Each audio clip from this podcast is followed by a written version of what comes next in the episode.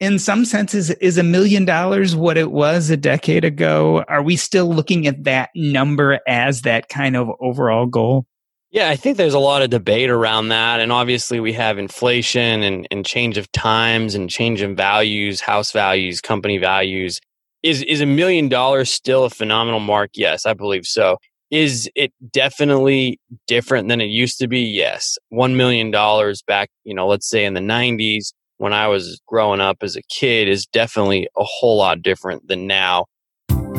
You're listening to the Millionaires Unveiled podcast, where you'll hear the stories and interviews of everyday millionaires. We'll unveil their decisions, their strategies, and their current portfolio allocation. Now to your hosts, Clark Sheffield and Jace Mattinson. Welcome back to another episode of the Millionaires Unveiled podcast. This is episode number 154. Clark, what's going on? How you doing? Doing well. Pretty much the same for me. Anything anything new in your life? Yeah, no, not a not not a whole lot, but man, the weather right now here in Texas is just absolutely beautiful. We're like mid 80s every day and sunny, mid 60s overnight. It's just it's what you live in Texas for is the weather right now coming in October. Yeah, and then in August you want to get out. Right. Yeah, you take a little vacation, cool off. It's all good. you know, through August, September, really, even through August or through uh, May, is just beautiful. You know, the winter's beautiful. We're in the 60s, 70s. It's sunny. Get into the 80s, the 90s, and then yeah, you just take a vacation in June, July, or August, or maybe some people do it all three months. Yeah, that'd be nice, right? Coming up on Q4 here. Been quite a year, right? Yeah, no kidding. It's it's October it's amazing. Fir- I guess it'll be in October by the time this this launches. Yeah, first week of October. Yep. What what are you doing for closing out the quarter, closing out the year? to, to get yourself set up for 2021 with 2020 being such a crazy year? Yeah, I don't know if there's anything super unique. You know, I think I, I need to tie out some charitable contribution tithing stuff to, to our church is something I need to do. Um, it, it's been fun to look at just track net worth and investments, right? I mean, initially it was just so far down in March or April. And, and it's been the same with a lot of the millionaires we've interviewed, right? We just interviewed a, a, guy this week that said, or the one that we launched, excuse me, this one that we launched this week, he said he was down 200,000 in COVID. But now you look at it and everybody's probably way back up and more, right? Yeah. With, with the markets close to an all time high, if, if not at an all time high.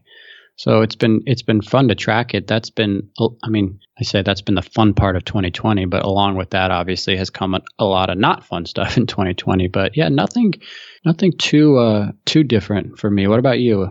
Yeah, no, much the same. I mean, obviously, I, I track net worth every month. I don't track by quarter, so I do it every month. So not a lot changes going into Q4. I do reevaluate kind of where I am you know, on a monthly and quarterly basis with some of my goals and habits and stuff that I established for myself. You know, I'll review those, you know, much like I do on a weekly or monthly basis and, and adjust, uh, you know, going into to Q4 here, seeing what's realistic to close out the year. You know, I, I've, I've realized that for myself that, you know, waiting to the end of the year to try to adjust or make adjustments, it just, it, you know, I might as well just adjust on the fly. And so what I kind of have set for myself kind of rolls, you know, on a monthly and quarterly, you know, even weekly basis. The one thing that I do look at kind of annually is more of like a theme for the year. And that is something that I'll probably start, you know, really thinking about here going into Q4. What's going to be my 2021 theme? Cause I'll kind of want to have that pretty well established or at least in its final stages, you know, come, come the holidays, Thanksgiving time. That way I can right. really make preparations to, to focus in on that going into 2021. I don't want to wait till, you know, the last week of December and, and have that and then get into the first week or two of the new year and, and kind of start behind the eight ball. So that's, that's really about me. I, you know, I look at all my insurances in the fall. Uh, I reevaluate all those policies all come up, uh, for renewal around that time for the most part. So those are things that I that I you know in terms of my financial life that I spend some time on in the fall. And then, you know, obviously sit down and, and reevaluate different things that, you know, we have in our household with my, my wife and our family and stuff. But that's about it. Anything else on your end? Yeah, no, it's going goals, right? I think the more thought you put into it before the year, right? I think historically I've been bad at it where you just start thinking about it at the end of the December, right? And and you just think, okay, you know, what should it be? What should it be? And and you're kind of scrambling a few years or, or a few days, right? Right before the start of the year. So I think thinking about that in advance helps a lot if you really want to take it seriously for the following year.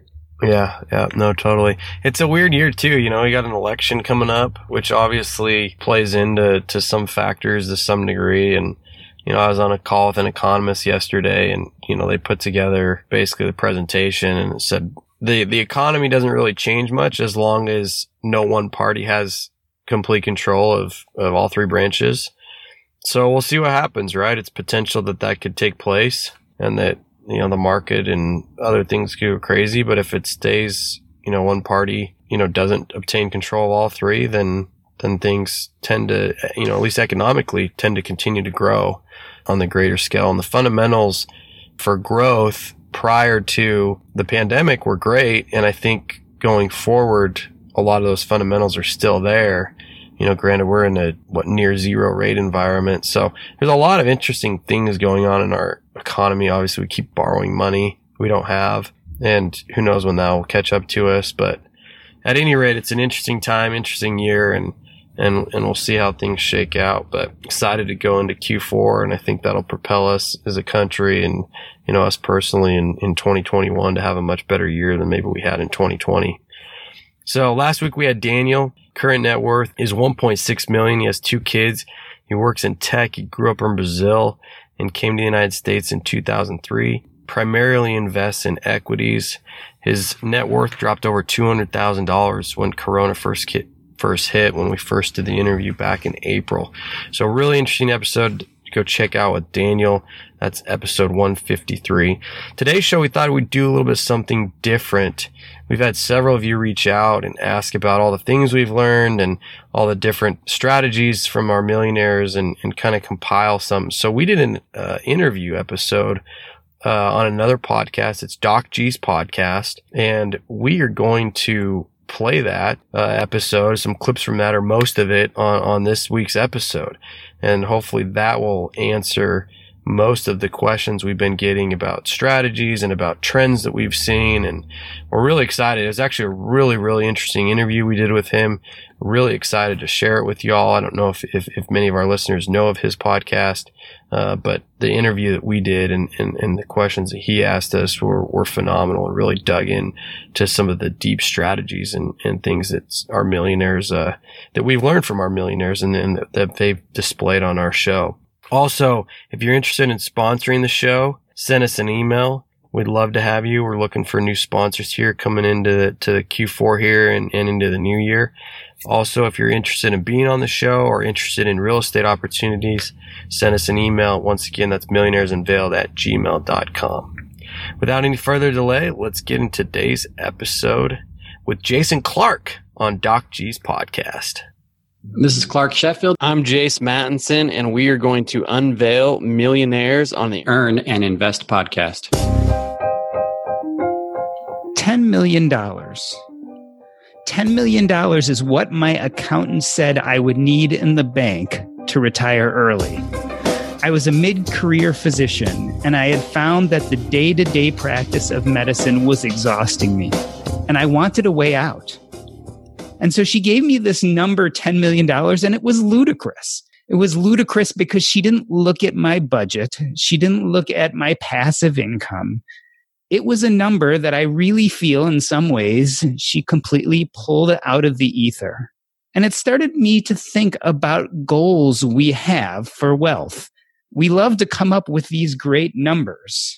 $100,000 doesn't sound like enough a billion dollars sounds like way too much and unreachable, but there is something about a one with six zeros attached to the end. There's something about a million dollars that seems just out of reach and yet to be the perfect goal. Jace Mattinson and Clark Sheffield are the co-hosts of one of my favorite podcasts. They study the tips, the tricks, the habits they delve into the lives of millionaires Clark and Jace, welcome to the show. Thanks for having us. Glad to be here. Fun to be here again. We were here when a year ago or so, and we've had you on a couple times. So fun to connect again.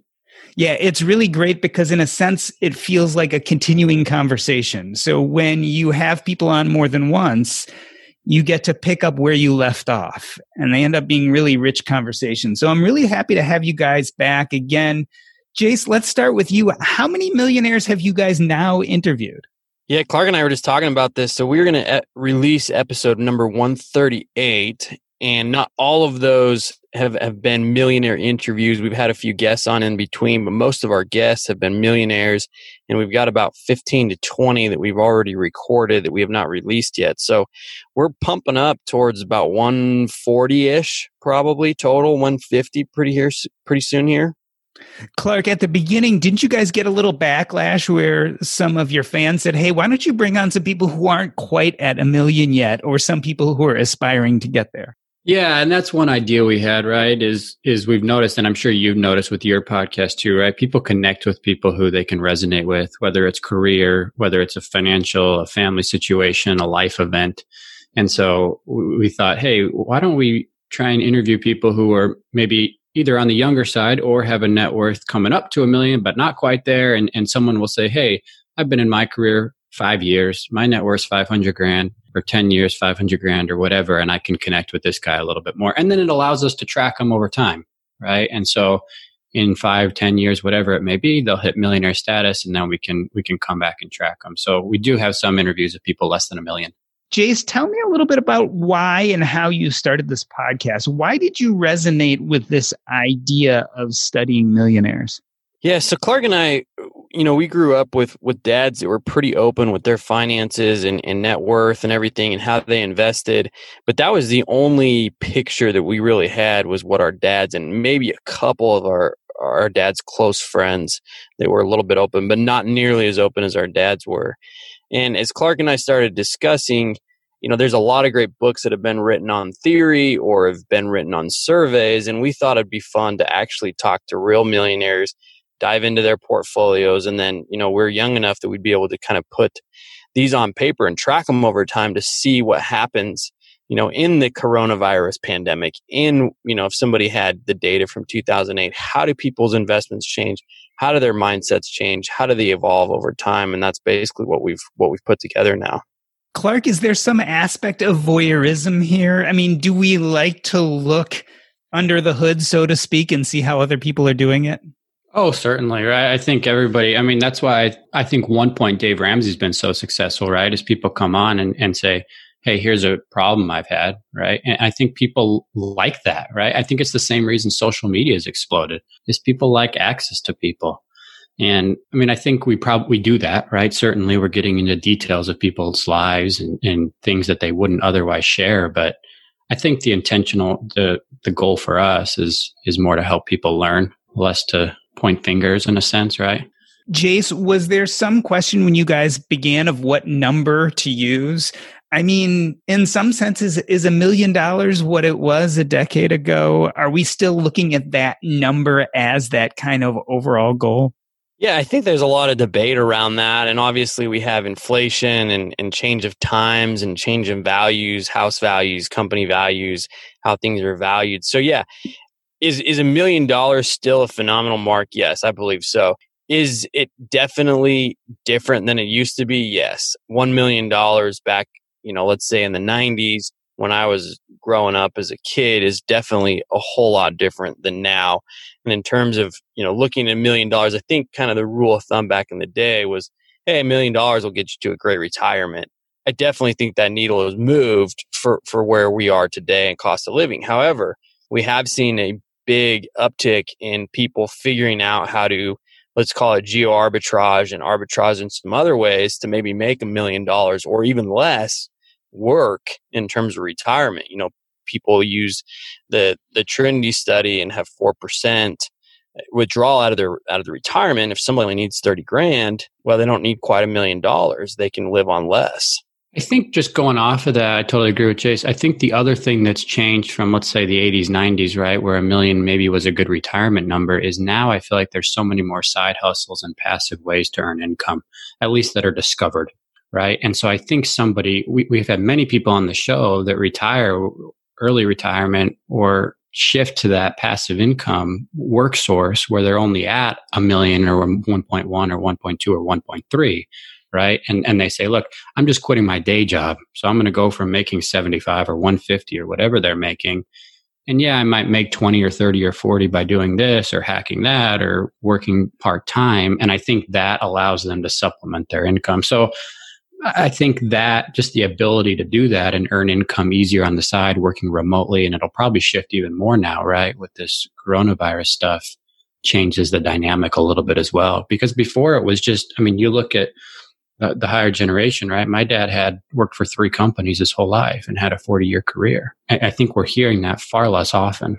Yeah, it hits me, Clark, that a lot of people got interested in the financial independence retire early movement, but at some point they started realizing this whole retire early thing didn't fit them. Your community, by more looking at a number, really seems a little bit more varied in the sense that there are multiple different ways to get where you're trying to go. So it's not that retire early is the goal per se, but it's creating a stable financial pathway for yourself forward.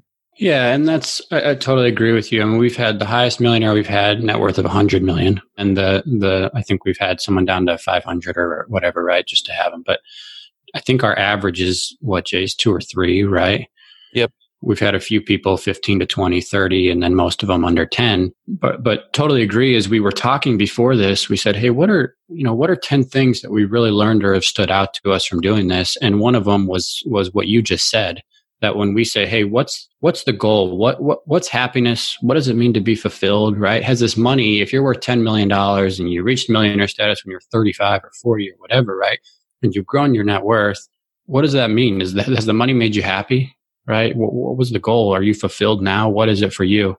And for them, it was all flexibility. It was freedom and flexibility, time to do, and, and you've said the same, right? Time to do what I want when I want and so, nail on the head. I, I think you said it there. Yeah, and at the end of the day, I think we use million dollar mark or just net worth. It's just a way of keeping score, right?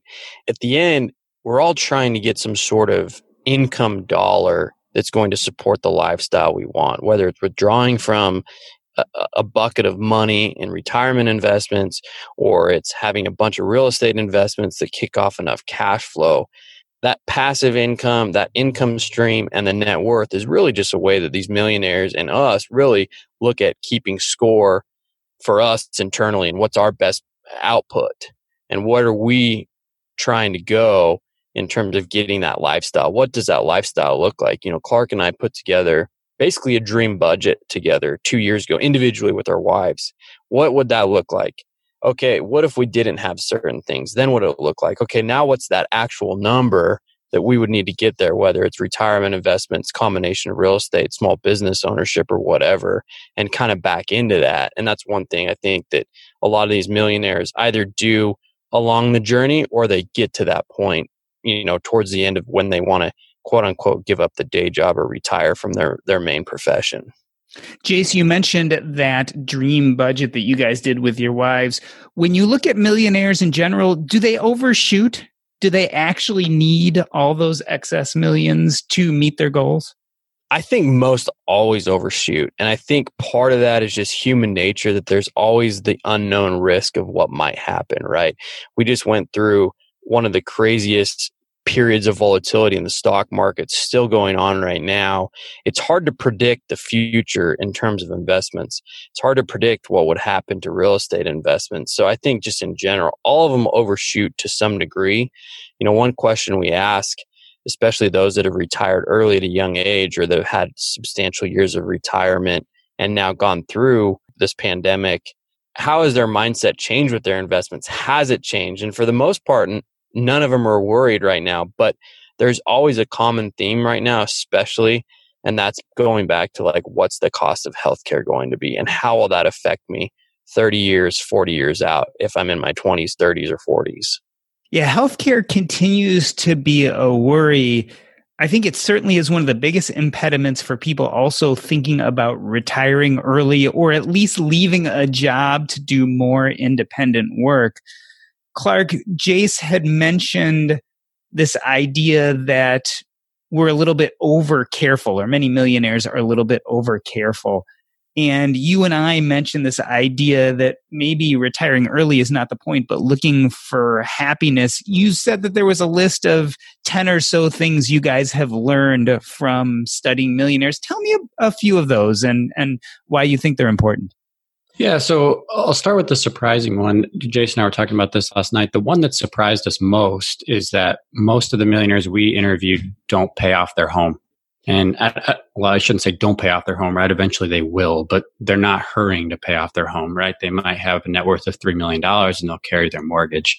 And, and that was the most surprising to me. I think, you know, I've listened to Dave Ramsey, Jason's listened to Dave Ramsey, and, and you always hear millionaires have no debt or people, you know, get out of debt, pay off your home. And we've noticed that that's not the case. Not to say that some of our millionaires don't. Of course, of course some have, but most of them have, have been okay carrying a two, three, four percent mortgage and saying, Hey, look, I can earn more. So that's probably been the most surprising one to us in, in that we thought, you know, you think of somebody worth five or $10 million and you think with a $500,000 home, right? Nothing crazy or totally lavish. And you think they just pay it off. And that hasn't necessarily been the case. It's been very consistent when we say what's worth the money. That's a question we often ask is as, as you were going on your financial journey and through life, what's worth the money? and most of them have said vacations, time with family. That's been a, a very common theme. Another one I would I would say that most of our millionaires, again, the ones that we've interviewed, hit millionaire status in their late 30s, early 40s, about the average of where it's been. Of course, we've had some that have hit it in their 20s and some that have hit it in their 50s, but the average has been in the 30s and 40s. So those are a few that stood out to me. Jace, maybe you should mention, we talked about this last night, the lack of HSAs, right? That's one thing I guess that's also been surprising. Yeah, just real quick on on the on the age, what we've seen is it's taken about 15 to 20 years for millionaires to kind of get that first million.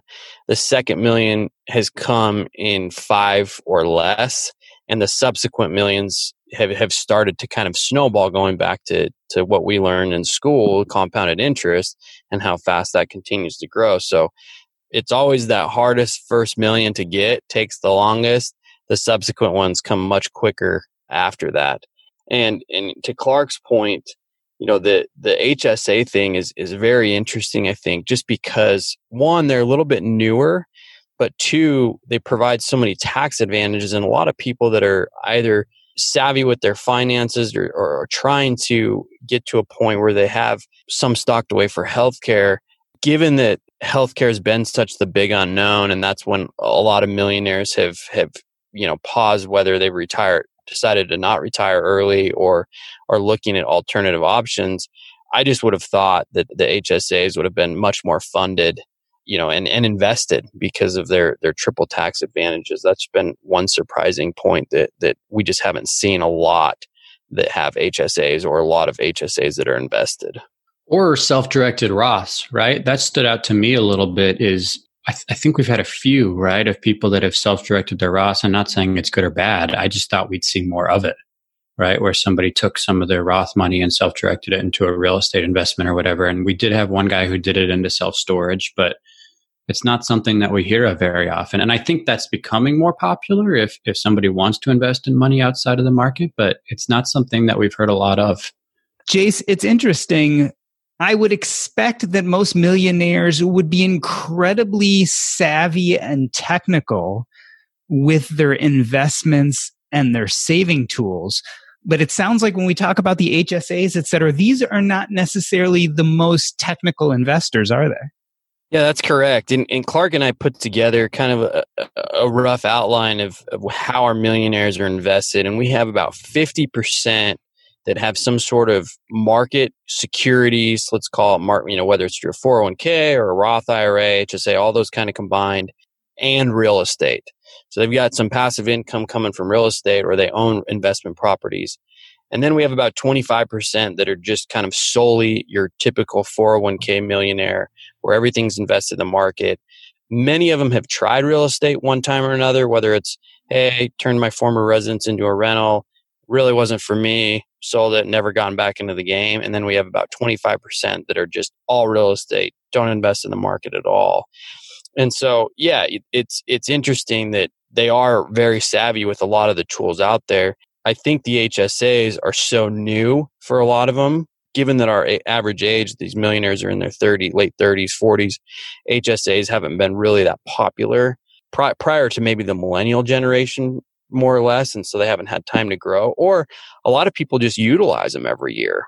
You know, where we've kind of taken the, the mindset that, hey, if you're young, like I am still at this point, might as well put the money in there, invest it, and I'll just pay for some of the medical out of out of pocket, save the receipts, get a get a check later if I need it, and kind of let that money accrue. Mainly because if I'm of the mindset that yeah, I don't know what that healthcare bill is going to be in the future, and I want to have a nice stockpile that's set aside just for healthcare.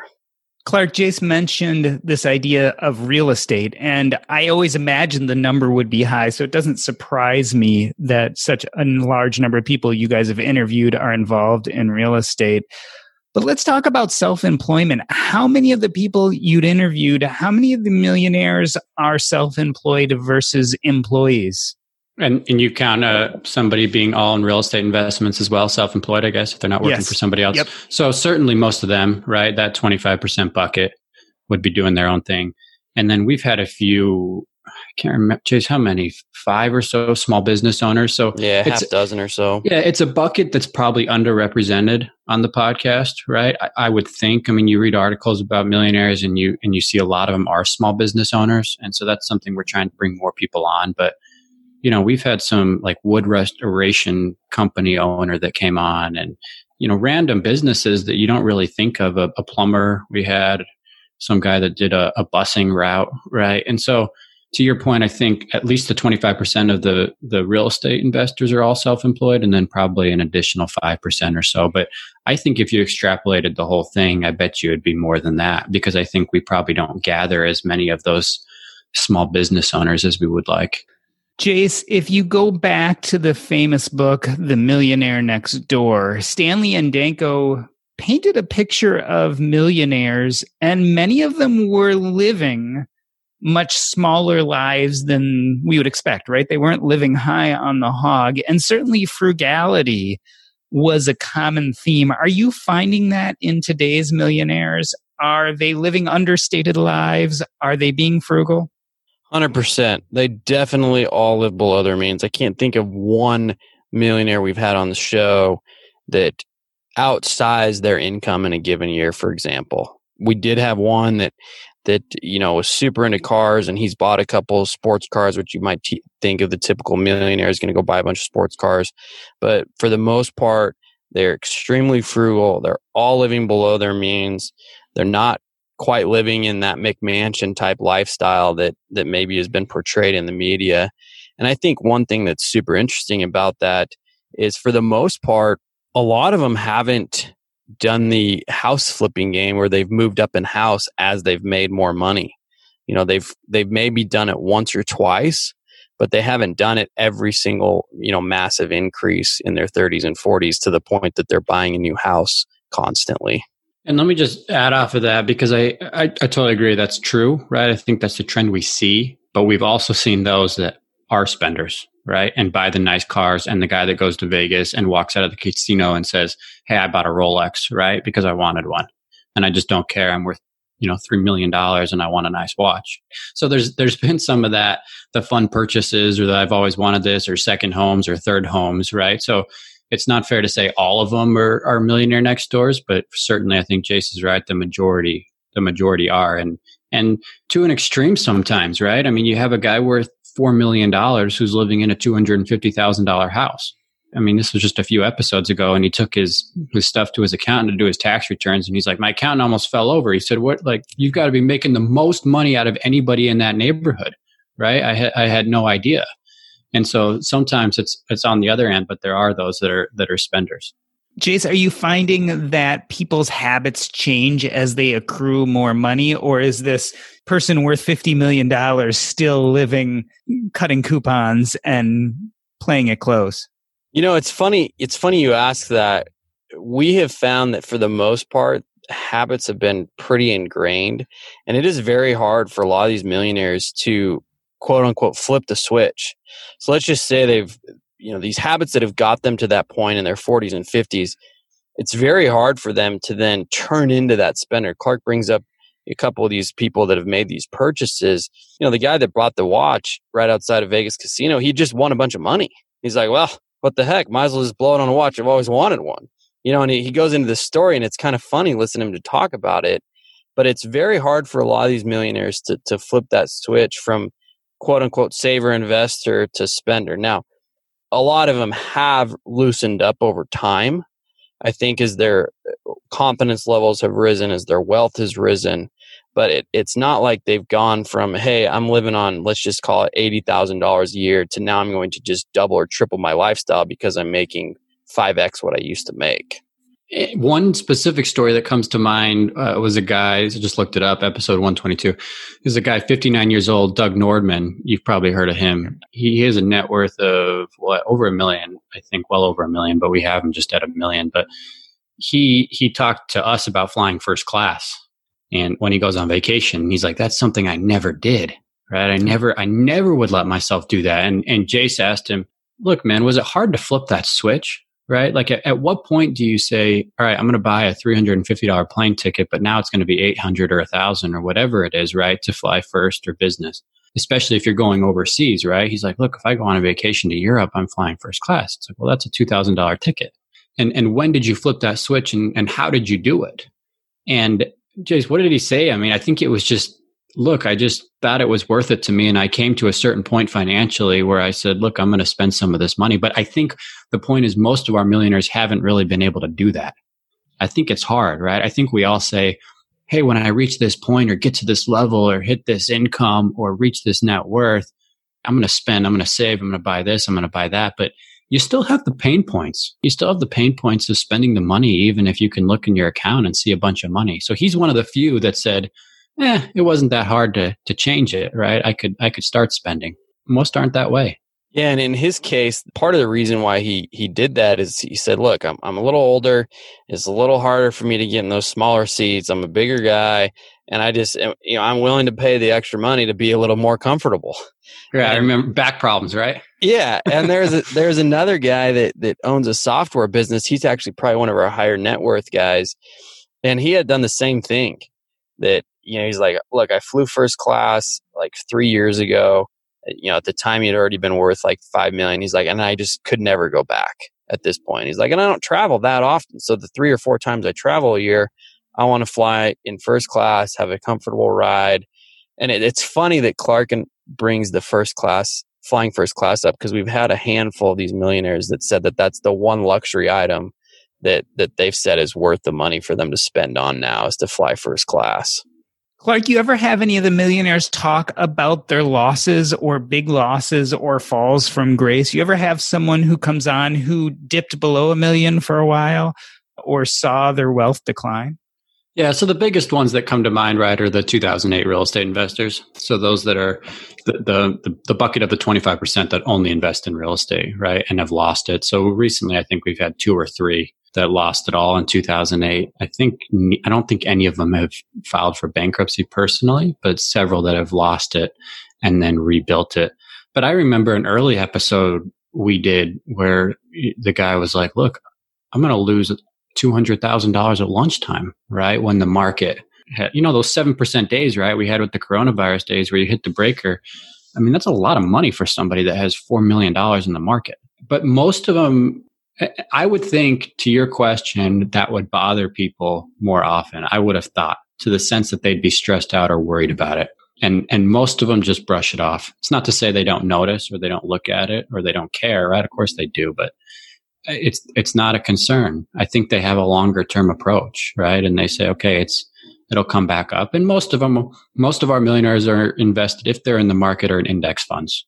VTSAX, obviously, the most popular, but I think the approach is, yeah, it's going to dip down. I'm going to lose some money, but over time it'll come back up. Yeah, we had one millionaire that he said, you know, I, I look every day when it's going up and I just don't look when it's going down. And I think several of them have kind of taken that approach. You know, and I, as we were discussing this and your question came up, we did have a millionaire, actually, he was a former millionaire that had made a bunch of money selling a tech company and then took all that money and invested into another company and lost it all I think that was episode six or seven. So we did get in a couple of these falls from grace, if you want to call it that, or you know. But the most most of our millionaires have taken more of a, a long, steady approach in terms of building their wealth versus hitting it big with one company and then you know draining the bank account to start another company or or whether it be real estate investments or or not you know like clark mentioned we had a ton that in real estate that lost everything or most everything in 2008 and had to kind of rebuild from there Clark, we talk about millionaires as if they're a homogenous group, but are you guys noticing differences between, let's say, male and female millionaires or generational differences between baby boomers, Gen Xers, and millennials? Are there big differences there? I haven't, Jace. I mean, Jace might have a different take here, so jump in, Jace. But I haven't noticed a significant mindset shift between male and female. Of the females we've had, I, I feel like it's intentionality and purposeful and aware and intentional with their savings, right? And, and their learning and their desire to educate themselves. So I haven't noticed a difference in terms of gender. The only place that I can say I've really noticed a difference is net worth levels. So when you get over, not you, when anybody gets over five or so, that's when I've started noticing a, a mindset change. And so at and and maybe it's seven, right, or something. But of the people that we've interviewed that are over five, six, or seven, the goal setting really kicks in. The intentionality really kicks in. They probably work more. They're probably more purposeful. They're probably more driven on side income. And not to say that you're not purposeful when you have a million dollars, right? Not at all taking away from anybody, but when you get over seven or so, the people that we've had that are 10, 15, 30, 45, 100, right? talking to them, it's a totally different, it's a totally different mindset. And I don't know that it's good or bad, right? Because there's plenty of people that we've had on that are worth 2 million and they say it's plenty enough for me. I'm going to live a lavish life. This is what I want.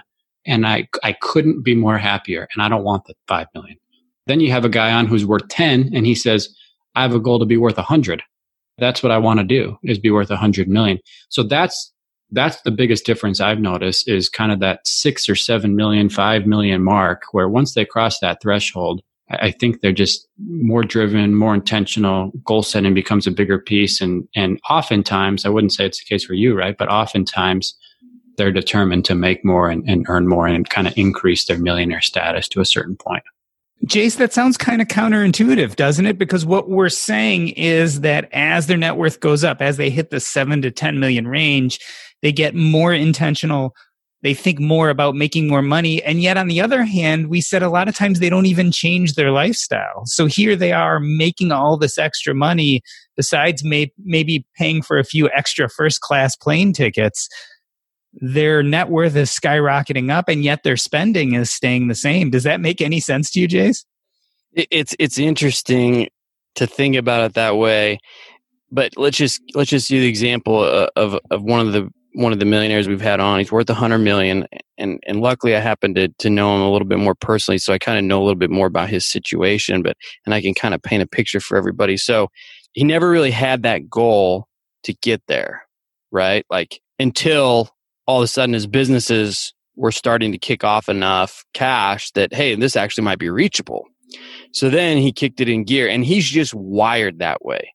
He is wired to drive, drive, drive, drive, drive and so now he'll say, Hey, look, at this point in my life, I've got these businesses, they're doing well. I've got a lot of people that work for me. I want to bring up all of them and I want to give away a hundred million dollars. So now that's what he's driven by is to give away a hundred million dollars on his way to probably reach a net worth, I would imagine in the 250 to 500 range.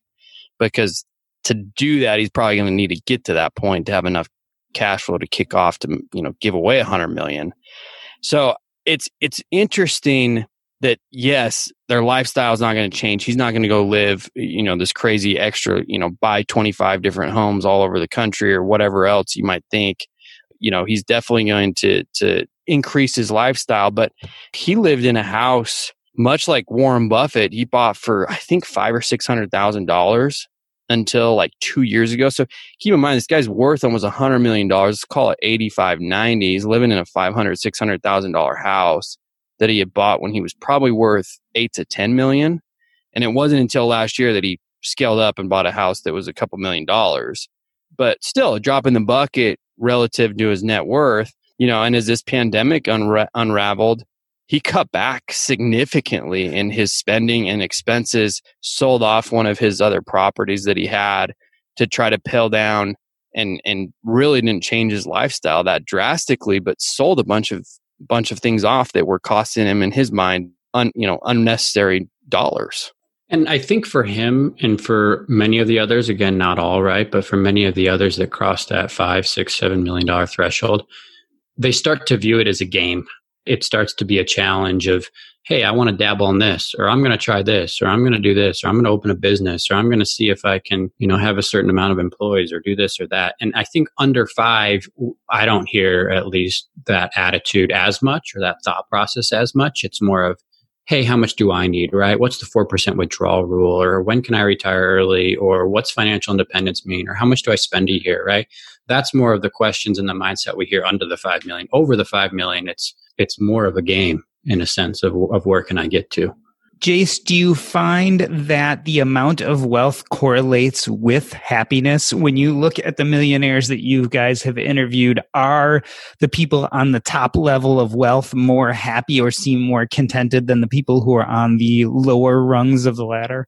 No, and I think given given the, the, the question, the happiness, we always ask about that. And Clark brought it up earlier that most of them value vacations, time with family, and and all of them will admit some of them have not always had you know their time hasn't always been blocked that way right sometimes they've you know depending on the phase of life but at the end of the day that's what most have said that they value the most it's not buying more expensive clothes or not buying more expensive cars or that kind of thing the one thing that is interesting eh, you know related to the, the happiness levels is a lot of them have said that as they've built wealth it hasn't necessarily changed their happiness levels because they're they're on this journey and they're happy on at the beginning of the journey and they're happy at the end. The one thing that has changed a lot though is is their confidence levels and their their level of hey, you know what, I, we can buy that extra thing. They're just a lot less stressed uh, to some degree about hey, if I spend five dollars here, twenty dollars here, I lost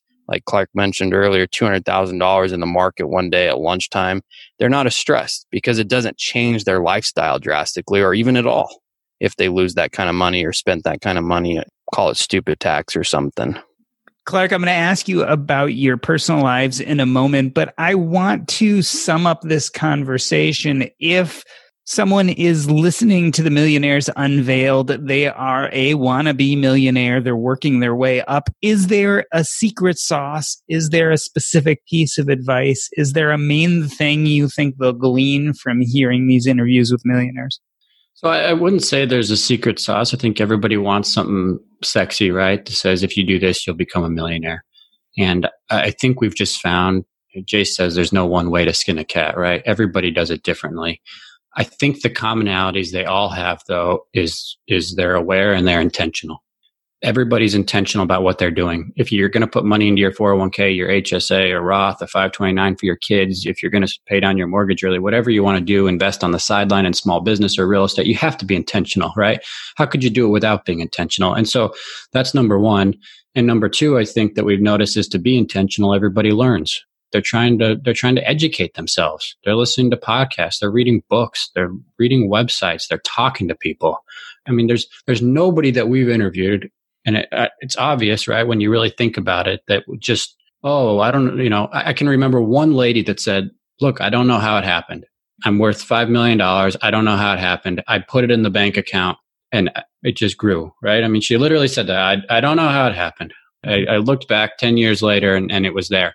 But to that point, I would say she was very intentional about spending less than she made. She was very intentional about saving. She was very intentional about putting it in the bank and she did invest the money. So it's not like she was just sitting on cash. And so that's the first point. If somebody wants to be a millionaire, I mean, you're, you're going to resonate with somebody, right, that you hear, whether it's, you know, in any background or how you want to be or the certain amount you want to get to. But the first step is you got to learn these things, right? And if you're listening to this show, that's step one. Of course, you're doing that. You're being intentional. And so that'd be, I guess, the secret sauce, if you want to call it. And Jace, feel free to add if, if I've missed, if you think anything. I'll just add that in, in addition to being intentional, you know, this isn't something like Clark mentioned that that they just wake up and it just happens. I mean, they've they have crafted a plan. Most track it, you know, whether it be annually or monthly. You know, they track their spending. The one thing I will mention that that's been surprising is there's not as many millionaires as I thought that would be quote unquote budgeters and that would put together a, a budget. You know, most of them are very aware of their spending, but a lot of them have said, "Hey, look, I, I don't have time to sit there and cry over a nickel spent in this category versus five dollars in this category."